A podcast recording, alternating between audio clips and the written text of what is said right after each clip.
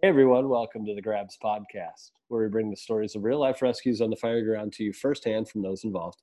I'm your host today, Grant, and with me today, uh, I got a fireman from a Metro Midwest Fire Department, and we're going to leave everything anonymous, but we're going to be talking about a grab uh, his crew made on April 17th of 2021.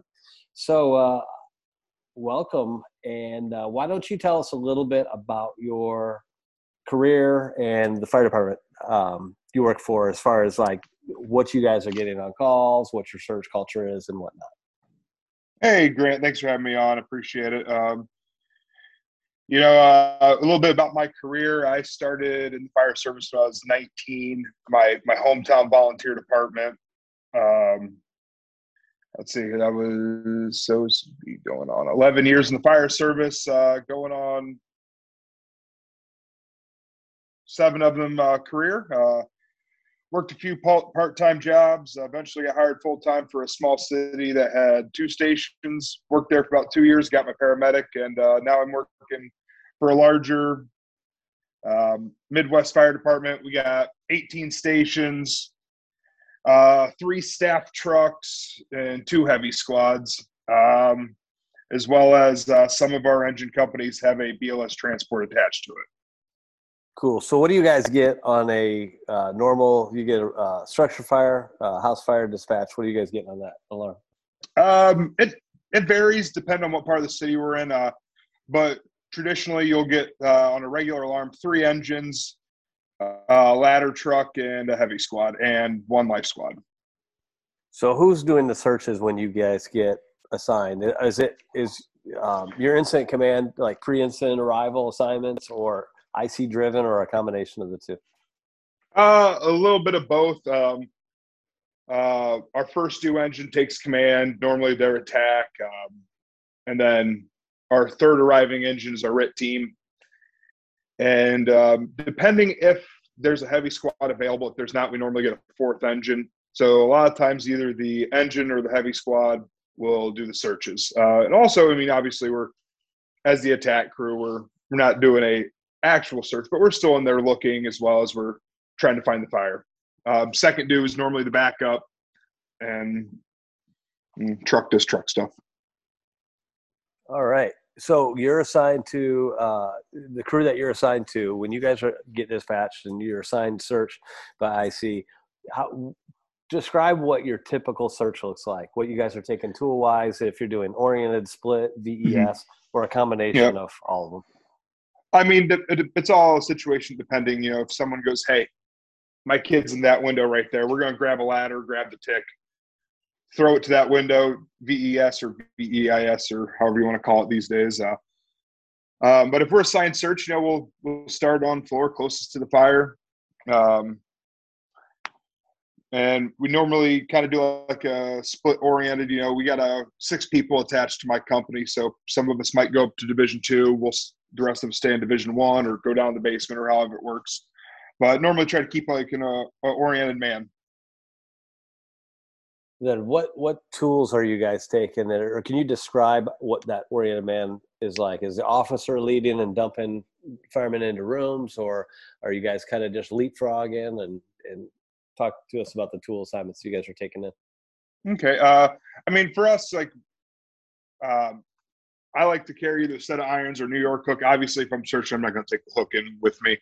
Uh, probably bring it, uh, bring the Halligan in, in for doing search. Uh, and then, uh, you know, normally the officer kind of uh, kind of leads the leads the search, and uh, we'll stay at the main hallway or the doorway or however wherever this case may be, and kind of direct everybody where to go, what he needs done, and um, make sure we're getting everything searched well and cleared. All right, cool. Now that we got a good background on you and your department and how you guys are doing searches, why don't you take us back to April 17th and talk to us about this call? All right. Where we got sent, we go to this place on a regular basis for between BS medical calls, some old person burnt popcorn, uh, a malfunctioning malfunction to the uh, the alarm system.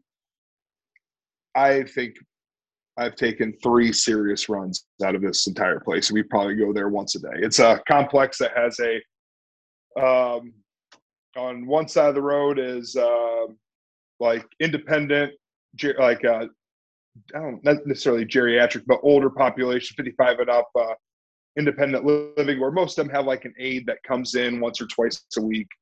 Uh, across the street, you know, you have your rehab, then you also have uh, just your generalized nursing home, stuff like that. Uh, but you know, we always get sent to one of those three buildings on a regular basis. It's right on the very, very edge of our district.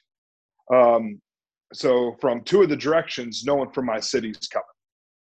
Um, uh, it was about it was a, a, rare occasion. We were actually on uh, on par to have a no hitter that day, which is very very odd for us. You know, we're normally doing quite a few runs, and uh, it's about three o'clock in the morning, and this place comes in for a commercial fire alarm. And of course, we're walking out to the rig, and we're like, "Really? This this place this place is going to ruin our no hitter?" You know, just with a commercial fire alarm because their stuff's always malfunctioning. And you know, I, I'm very, very diligent when it comes to stat stuff. Like even if it's a commercial fire alarm, I I try to take it very serious until proven otherwise. And you know, I have, you know, we're getting dressed, we're getting dressed, and we're we're probably halfway there. Um, and they upgrade it to a regular alarm. So on a commercial fire alarm response, we just get a single engine engine company. Um, they upgrade it to a regular alarm, and it said there's light smoke in the hallway. So how these buildings are set up, uh, there's about four on each side, four to five uh, apartments on each side of the common hallway. Each apartment has their own, kind of like a patio door. Uh, so on the way there, they upgrade to a regular, and uh, so slide my mask on. I grab the hook and the irons, and uh, we get up. Nothing showing on scene. Um, mind you, we're the only ones there. We're the only ones there for quite a while because um, we had so much of a head start on the rest of the uh, rest of the crews. So uh, as I uh, as we were walking in, you know, my lieutenant says nothing showing over the radio. Start to do a 360, and I start one of the other residents like, "Hey, you can come around through through my apartment. There's nothing in there." And as I'm walking by, I see a little bit of white smoke just kind of wafting out from the uh, the eaves. And I let my lieutenant know. Me and my uh, me and my backstep guy, we got a water can, a hook, and a set of irons. We walk in there, and uh, she's like, "Yeah, it's coming from this apartment." All right, well, I told the lady, you know, go ahead, step back, you know, we'll take it from here. And not a lot of smoke, you know, literally looks like almost like a heavy food on the stove type incident. You know, just a little bit of gray smoke in the hallway. We pop open this door. I look at my backstep guy and I go, I think we're going to need more than water can. It's floor to ceiling, just heavy, thick brown smoke. Um, charge up, put up, go on air. We step into the apartment, but there's not a lot of heat. Um, I got we got the thermal imaging camera, and I'm looking around the stove, thinking there's some burnt popcorn or something. There's no heat signatures in the living room, and out of the corner of my eye, I see a little flicker. And I walk into the bedroom. All these apartments are they're they're cookie cutter, identical. So if you've been in one, you've been in them all. Now stand straight up. It's not hot in there whatsoever, but it's very very low visibility. Uh, and I open up the bedroom door, and there's like this small little, uh, maybe like the size of a coffee can pile of rubber burning. And I, I kind of laugh and I look at my partner. I go, hey, I found it. I think I did, you know, stomp it out. And I turn my flashlight and I start looking, and this entire bedroom is torched. The the mattress is down almost uh, three quarter of the mattress is down to the springs. Blankets are melted. There's a charring on the um, uh, on the um, closet trim and stuff like that. I'm just looking around. I, I look at my bar. What the hell fucking happened in here? He's like, dude. He's like, there's somebody in here. I'm like, you're absolutely right. You know, I thought I was like, my bet's uh, in the bed. And he starts feeling around. He's like, nope, not there. So he starts looking around the living room or the uh, bedroom. I go back in the living room within five ten seconds of me getting in the living room, I I I uh, I see this person there, this lady laying there face down, and I uh, I roll her over and I just she probably I 120 pounds wet wearing boots, and I I called my partner. I was like, hey, I found somebody, found somebody, and uh, from there we got her out, got her out to the life squad. So uh, let's talk a little bit detail wise. Uh, you found her in uh, the living room, family room. How did you find her? Like with your hands? Do you find her with the tick or vis- um, visibility was what? Visibility was pretty low. I got down. I got I squatted down to where I could start seeing on the ground level. And uh, as I'm going around, I once I got low enough, I saw the I saw her foot. Where whether was- I saw it on the whether I saw it on the camera or saw it outside the camera, honestly, I don't remember. What about? It was just so, was she on so the gr- fast. Was she on the ground or? Yes. Okay. Yep, she was on the living room floor. All right. So face down. Uh, you said she wasn't real heavy. How'd you guys move her out? Um, you know, just I as my partner's coming out of the bedroom, I just I scooped her up and threw her over my shoulder. And he's like, All right, let's pick her up. And he just looks at me goes, Well, hell, you already got it. Let's go. So we start going out. He gets on the radio.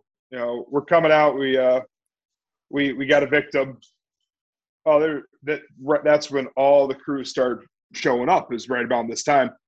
Nobody heard it. In my head, I'm sitting there.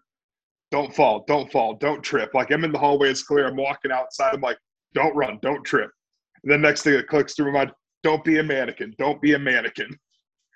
Just instantly, for some reason, that little bit popped in my head. I'm like, this is going to be embarrassing if it's a mannequin. And as I'm walking out, my lieutenant just looking at me like this weird look on his face.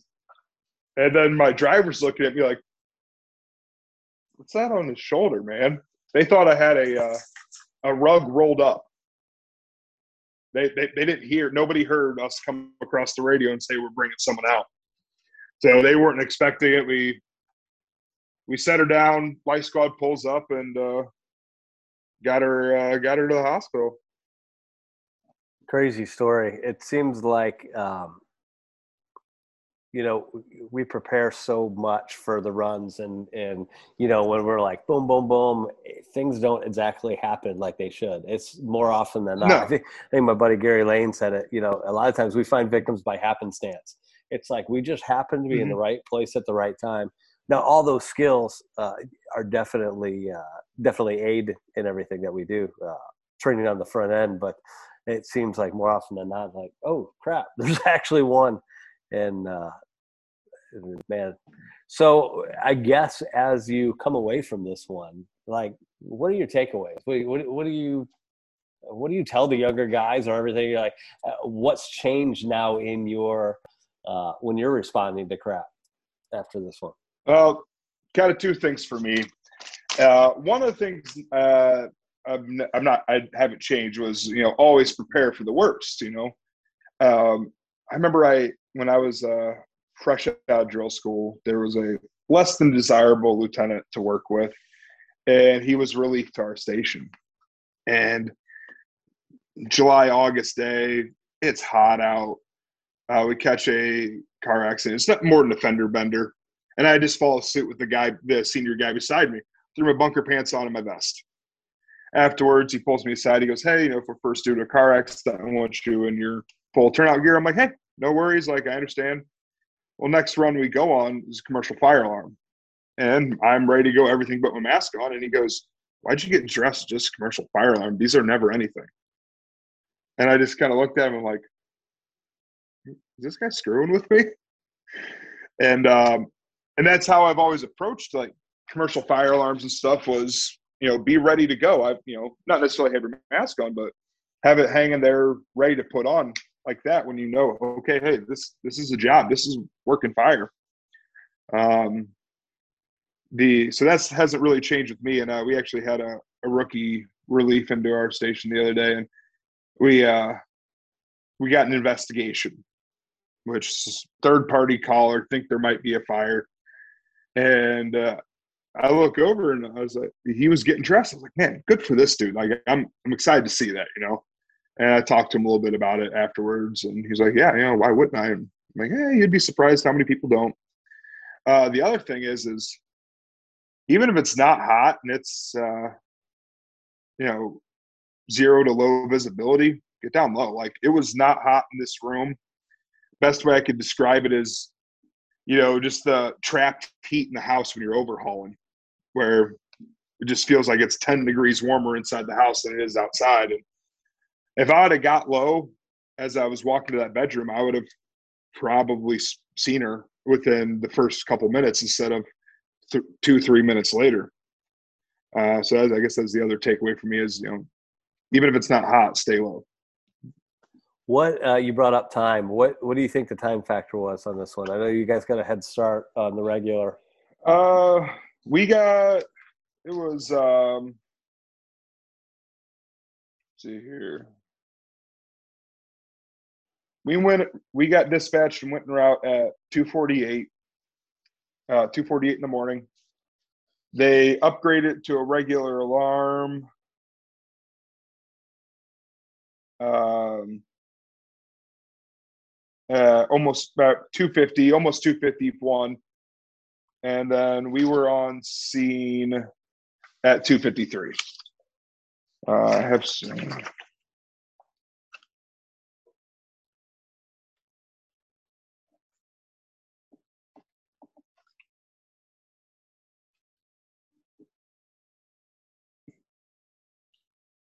Um, about 254 we got inside the building and at uh, 0300 we was pulling her out. So within four minutes of us being inside there. Nice. Yeah definitely less time than it took you to tell us the story which is cool. Yeah. so the, the time factor is huge. Uh, anything else you want to add before we wrap this up? Uh not really you know i think uh uh, as last I heard, um, I could be wrong. Things are changing, but she got sent to another hospital that has a burn center. And last I heard, she is still alive there. So that's a positive. But I don't know. Are you allowed to put that in there? Yeah, we're not using names, so good luck anybody trying to track. Yeah, we're not. What's that? We're not using names, so good luck anybody trying to track any any specific information now yeah, I don't know, but yeah, no. Last we heard, uh, she's still alive, and uh, fingers crossed to her, man. You know, sending out some prayers, and it was definitely an interesting situation with it being a commercial fire alarm and uh, going turning into a, a regular with the fire already snuffed out. The fire was snuffed out in the bedroom with just a little bit of smoldering, but a lot of stuff was damaged. A lot of stuff was burned. Yeah. So um, you know wrapping up I'll, the couple things i took away from this this conversation is you know treat every automatic fire alarm like it's the real thing and you know most of mm-hmm. us fire nerds that are probably listening to this already do that i love i i don't know about you but i love a uh, single engine response that turns into something more because it's a t- little more yeah. time to play you can go a little bit slower yep. but when you get those calls and you look around like man something isn't right take a look around real mm-hmm. quick and try to see if you can find yeah. victims because that that's when it's when things don't seem right they're not right uh, yeah and one of those another one of those things is you know i'm sure you've heard it but big building small smoke big fire for that for where it was pumping out that little bit of smoke there was definitely something cooking inside there at one point or another yeah definitely definitely makes a difference when we're reading our smoke. Mm-hmm. And then the, just that last takeaway is uh, getting down to the ground where victims are going to be. You know, two feet visibility is pretty awesome if you're in a fire, but unless they're hovering at about four feet, most of us aren't going to see it see the victim if we're walking. So get down mm-hmm. where we're going to find those victims and Absolutely. space. So. Well, brother, I appreciate you sharing the story. Uh, we're going to wrap it up um, just see everybody that's listening. You can be on a big, bigger department. You can remain anonymous. Nobody's going to know. We just really want to hear the story. So, if you uh, make a grab oh, or assist, alive or deceased, please go to www.firefighterrescuesurvey.com. Take that short survey. Uh, the information is for us by us and updated real time. If you want to share your story with me or uh, any of the other guys that are doing these uh, on our podcast, reach out to me, Grant Schwalbe, uh, Justin McWilliams, or Nick Ladine. And until next time, thanks for listening.